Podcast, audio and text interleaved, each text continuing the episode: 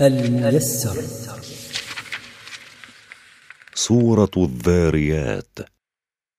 أعوذ بالله من الشيطان الرجيم. قال فما خطبكم أيها المرسلون؟ قال إبراهيم عليه السلام للملائكة ما شأنكم وما الذي تقصدونه قالوا أرسلنا إلى قوم مجرمين. قال الملائكة جوابا له انا بعثنا الله إلى قوم مجرمين يرتكبون قبائح الذنوب. لنرسل عليهم حجارة من طين. لنبعث عليهم حجارة من طين متصلب. مسومة عند ربك للمسرفين. معلمة عند ربك. يا إبراهيم تبعث على المتجاوزين لحدود الله المبالغين في الكفر والمعاصي. فأخرجنا من كان فيها من المؤمنين.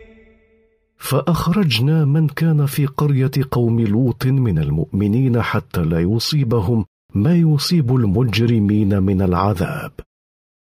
فما وجدنا فيها غير بيت من المسلمين. فما وجدنا في قريتهم هذه غير بيت واحد من المسلمين. هم أهل بيت لوط عليه السلام. وتركنا فيها آية للذين يخافون العذاب الأليم. وتركنا في قرية قوم لوط من آثار العذاب ما يدل على وقوع العذاب عليهم ليعتبر به من يخاف العذاب الموجع الذي أصابهم فلا يعمل بعملهم لينجو منه. وفي موسى إذ أرسلناه إلى فرعون بسلطان مبين. وفي موسى حين بعثناه إلى فرعون بالمعجزات والحجج الواضحة آية لمن يخاف العذاب الموجع. فتولى بركنه وقال ساحر أو مجنون. فأعرض فرعون بجانبه عن الحق وقال عن موسى عليه السلام هو ساحر يسحر الناس أو مجنون يقول ما لا يعقله فأخذناه وجنوده فنبذناهم في اليم وهو مليم. فأخذناه هو وجنوده كلهم فطرحناهم في البحر فغرقوا وهلكوا.